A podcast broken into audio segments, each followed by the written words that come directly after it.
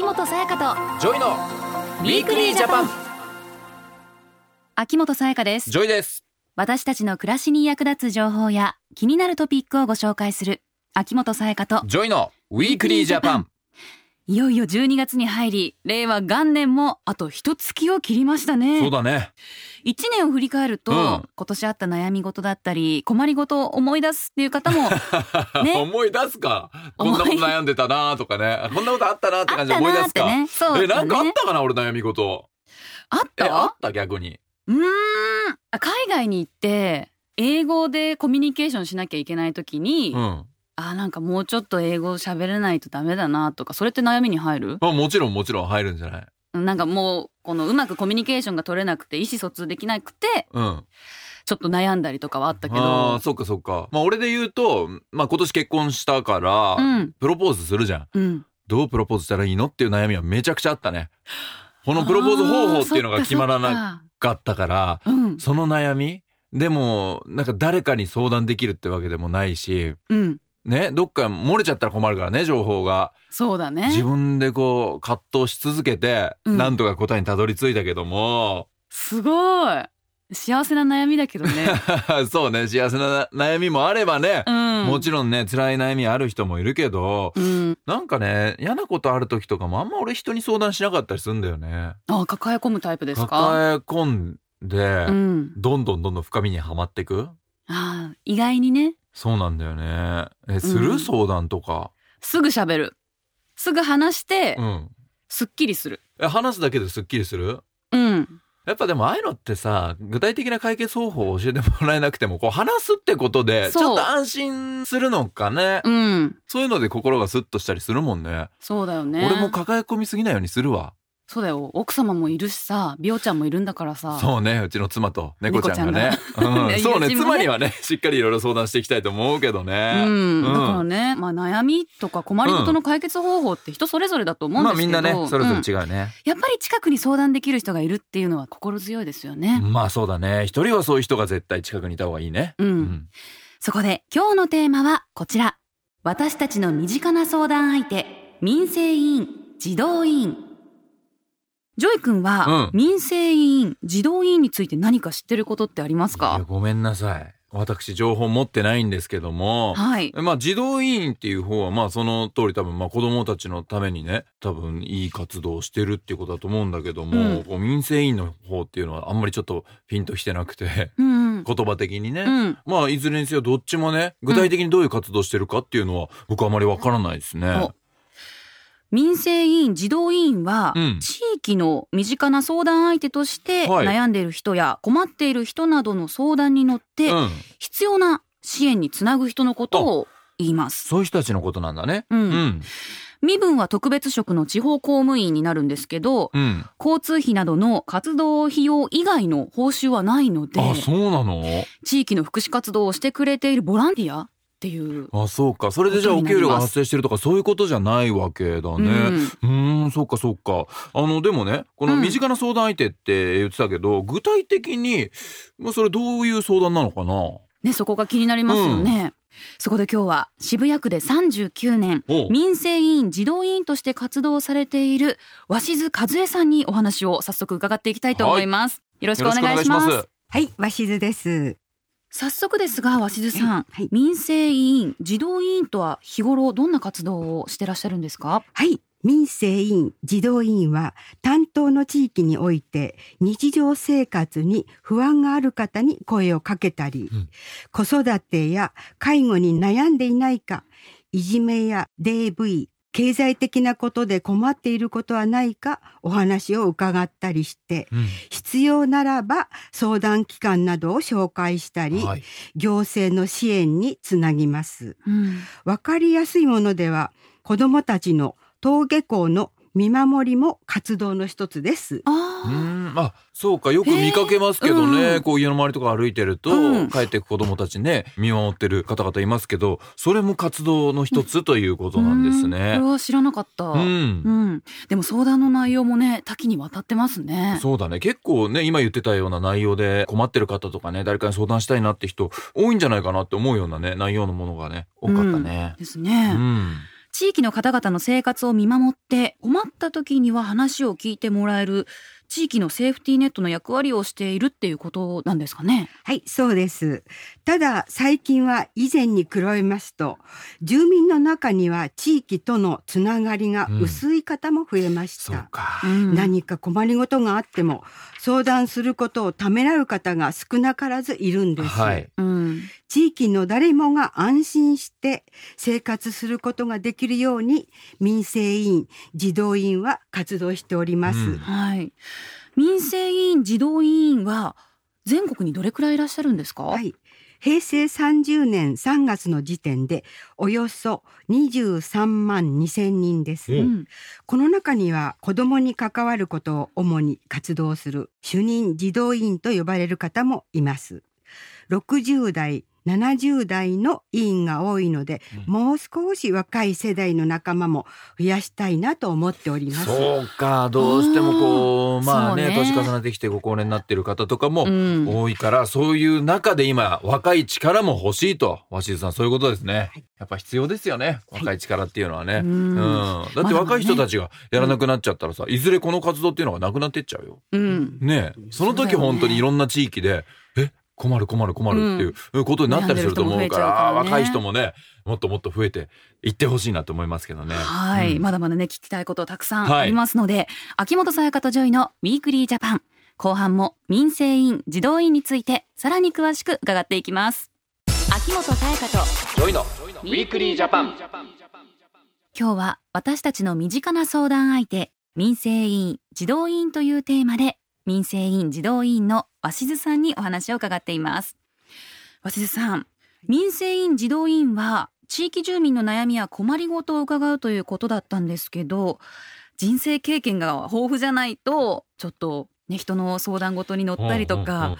なかなか務まらないんじゃないかなと思うんですけど。そうね。うん、実際どんな方がなってらっしゃるんですか？はい。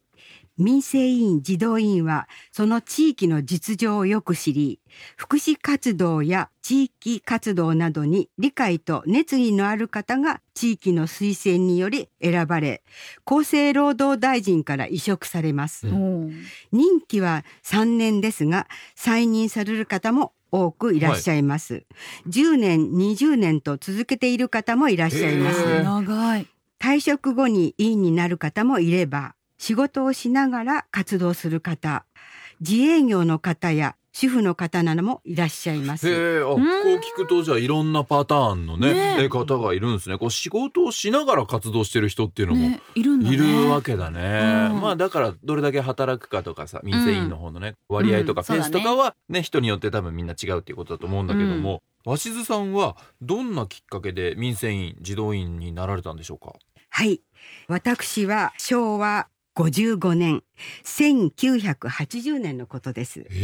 鷲津の父が敬老会の会長でございまして、はい。その頃は自宅に町内の人がよく来ておりまして、はいえー民生委員の候補として鷲津の母の名前が先に上がりました。ところが年齢的に私に回ってきました。あ、そういうことなんですね。えっと、その時は35歳でした。はい。はい。その時、まあ、回ってきて鷲津さんはあやってみたいなっていうふうにすぐ思いました？どうでした？思いません。やっぱり。最初はなんで私がやんなきゃいけないのっていうところから始まった。はいそうです。えーそうかそうか。きっかけはね自分からっていうことじゃなかったりするわけだもん推ね薦されてっていうことだもんね。その通りです。ね。そういいですね。こう正直に話してくれてね、うん。やっていく中で多分いろんな魅力とかっていうものにね、うん。気づいていったっていうことだと思うんだけどもね。へうん。ー相談内容またねいろいろだと思うんですけどそうだろうねこう実際民生委員児童委員になられて、はい不安とかっていうのは最初の頃ってありました？その頃はですね、私も仕事をしておりました。はい。えっとはいはい、はい、子育てもしておりましうわた。大変えもうこれ余裕ない時じゃんあの、うんとてもとても不安でした。はい、だけどとっても良き先輩がおりまして、うんサポートをしてくれてとっても今思いますとありがたいことだと思いました。それからあの研修ですがメンタルヘルスの研修や相談対応の研修なども行っておりますので、心配ないと思います。ああそうか。そういう研修とかがあるから、まあ、知識ついたり、うん。こう技術がついてきたりっていそうことがあるわけですね。うん。もうそれだけでも正直人間として伸びる部分っていうのがまずはありそうだよね。確かに。通常なかなかね、うん。えー学べないことが学べますからね。ここで勉強ができますね。っていうことですよね。でもこの勉強したことで多分この仕事をしていく中であちょっとうん。自信が出てくるっていうのは最初の不安が少し消えていくじゃないですけど。っていうことですよね。はいはい。でも鷲井さんこう実際始めてみた時に、まあ、いろんな相談が来ると思うんですけどもどういった相談っていうのがありましたか？はい、渋谷区では要介護などの方へ自宅に手すりとかはい、そういうものをつけた場合にはい。補助がございます。うん、区からはい。えそれで高齢者の方から問い合わせが私のとこにございましてはい、工事が終わり付け終わってうん。とても喜んでいただいた例がございます。うーうん。んなるほど。そういうのってもう自分で業者を見つけてとかやらなきゃいけないイメージがあるんですけども、そういったことも相談あなんかこの相談のハードルがうん。今の話だけでもちょっと俺の中で下がったので、うん。あこういうことも聞いていいんだっていう。へえあそうなんですね、こういう相談があるってことは幅広い相談本当にね、はい。あると思うんですけれどもね、うん。でもこう鷲井さんどうなんでしょう？相談を受ける。それ以外にも活動っていうのはあるんですか？はい、いろいろな会議にも出ますし、うん。イベントのお手伝いもいたします。はい。イベントっていうのは？一番近くですと、渋谷区の場合はこの間区民の広場。はい。11月の2、3にございまして、はい。その時にお茶屋さんを出しまして、ええ。あの皆さんにお茶を提供したりしております。あそういうお手伝いもこう、はいするんだ。えだってはい。それも仕事って感じですけどお給料発生してないんですよね。してないです。ボランティアね。ボランティアです。はい。そうかでもさこのボランティアをさ、うん。もう鷲井さん40年近く続けてるわけでしょ、すごいよね。え実際どうですか、うん。さんこの1週間あるじゃないですか。毎週違うと思うんですけど、うん。どれぐらい稼働というか活動されてるんですか？そうですね。平均して3日から4日。ああとは自分のお時間でございます。へえそうか半分は活動なさってるんですね。はい。それずっと続けてきてるわけですか？はい、やってます。もうこれが人生ですすごいねそうです、そうです。えーでもこう楽しそうにお話しされる鷲井さん見てると、うん多分やりがいがあったり、うん本当にこう人を助けるっていうことのね、そうでえーす。素晴らしさをやりがいがあ感じてります。るんでしょうね。はい、はい、うんはい。うーんだってそのやりがいってじゃなきゃいうさ、続けられないもんね。うん情熱がずっと続いてるってわけだから、そうですね。そういうこと今は。あの本当にやってよかったなと思って続けてます。だからこそ鷲津さんきっとうん今ね若い人がそんなにいないっていう話でしたけど、うんこううんね店員とかにねやっぱ増えていってほしいですね。そうですね。欲しいですね。そうですよね。また先ほどの、うんあのご年配の方の手すりを取り付けるとか、うん相談以外に、うん DV とか、うんいじめうん。であったり難しい相談も中にはあると思うんはあですけど。のやっぱり関係機関へつなげますね。でもさそうなんですね。多分そそれがすごく相談する側からしたらよくていきなりそういう機関に相談するって自分の中ではうん。やっぱすごくヘビーだったりするわけですよ。うん。うん。で鷲井さんたちがこうクッションになってくれることで相談しやすいところに行けるからねこう鷲井さんたちはね悩んでる人たちの力になってるんだなっていう感じがするな。パイプパイプ役と申します。うんそうですよね。ねこうつなぐっていうことですもんね。そうですそうですんうんでこう的確につないでくれるから、うんちょっと悩み事があったりとかどうしようってことがあったら、深く考えすぎずに相談してみるっていうのがうんいいかもね。それが心が楽になるきっかけになるかもしれないな。うねえん。今日のお話を聞いて民生委員児童委員に興味を持った方はまずどうしたらいいですかね？はい。厚生労働省のホームページに民生委員、児童委員の紹介がございます。また、都道府県や市、区町村、それぞれに民生委員、児童委員の組織がありまして、はい。それらのホームページにも活動や制度の紹介がございます。うんはい民生委員児童委員は日常の生活に密着したボランティアです。うんみんなが暮らしやすい我が町にするため、地域の方が共に活動します。町づくり、地域活動、社会貢献に関心がある方、機会があればぜひご協力をお願いいたします。はい。今日のねこの放送を聞いて自分たちの町ではどの人が民生委員児童委員なんだろうっていうのを知りたい人はどうしたらいいんでしょうか？はい。お住まいの役所にお尋ねください。広報やホームページに名簿を掲載する市区町村もございます。民生委員児童委員には守秘義務があります相手の立場に立ってまずはしっかり悩み事をお聞きするとともにお聞きしたことをご本人の承諾を得ずに他に漏らすことはございません。はい。はい。困りごとがあれば、うん。民生委員児童委員が、ね、つなぎ役パイプになってくださるということでね。一人で悩まずにぜひ相談してほしいですね、うん、うん今日のゲストは民生委員児童委員の鷲津和恵さんでした。ありがとうございました。ありがとうございました。ありがとうございました。 Weekly Japan毎年12月10日から16日までは北朝鮮人権侵害問題啓発週間です。日本政府は北朝鮮当局に対しすべての拉致被害者の安全確保と一刻も早い帰国を強く求めるとともに国際社会と連携してすべての拉致被害者の救出に全力を尽くしていきます。拉致問題の解決には私たち一人一人が心を一つにして必ず助け出すという強い思いが必要です。この機会に日本人拉致をはじめとする北朝鮮当局による人権侵害問題への関心と理解を深めていただきますようよろしくお願いします。詳しくは法務省拉致問題で検索してください。明日の暮らしをわかりやすく。政府広報でした。 Weekly Japan。秋元才加と JOY の Weekly Japan。今日は私たちの身近な相談相手民生委員児童委員というテーマでお話をしてきました、、はい。いやー鷲津さんのお話いろいろ勉強になりましたね。なったね、うん。えーこういう方々の活動があるからこそね、うん。本当にこう街が元気でいられるというかね助かってるんだろうなっていうふうに思うよね。民生委員児童委員の方がうん。見守ってくれてるんだなということをすごく感じました、ね、うで、ん。こう本当に嬉しそうに話してくれるしさ、和志さんも、やりがいを感じていて、うん。で、ね、40年近くこう続けてこられてさ、うん。そのね。分こうやっぱ和志さんもみんなの助けになることで自分も元気もらってたりっていうのもうん。あるんだろうなって思って、うん。で考えたらやっぱり絶対に必要な、ねうん、仕事だしやりがいを感じれる仕事まあもちろんお給料が発生するとかそういうことじゃないけども、うん。大事なことなんだろうなと思って鷲津さんもおっしゃってたけども60代70代の方がすごく多いと。うん。ね、どうしてもね若い世代僕らもそうだけど甘えちゃうよねそういう上の先輩方にね。うん、頼りがいがね。ただね頼りがい本当あるんだけどただそれって永遠じゃないじゃないですか、うん。だからこそ僕らが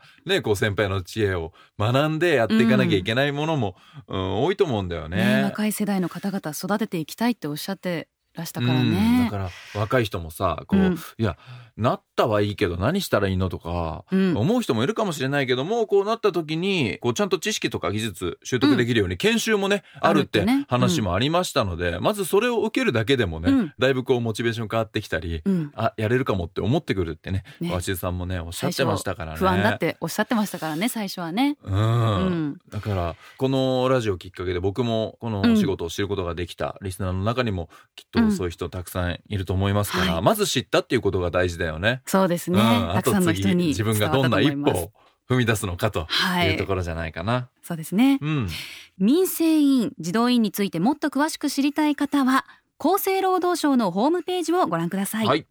来週はサイバーセキュリティのお話です JOY 君の家には、うん。ペットの猫ちゃんを見守るウェブカメラとかインターネットにつながっている家電や機械ありますか？でめちゃくちゃあるよ。来週はそうした家電や機械がサイバー攻撃に遭うかもしれないえ？ということでその対策についてご紹介したいなと思います全部解約しろとかじゃないだろうね。それではないね それではない。ちゃんと解決方法があるのね。対策をごえー、紹聞きたい介聞きたい。楽しみにしてます。はい秋元才加と JOY の Weekly Japan。お相手は秋元才加とジョイでした。また来週秋元才加と JOY の Weekly Japan この番組は明日の暮らしをわかりやすく内閣府政府広報の提供でお送りしました。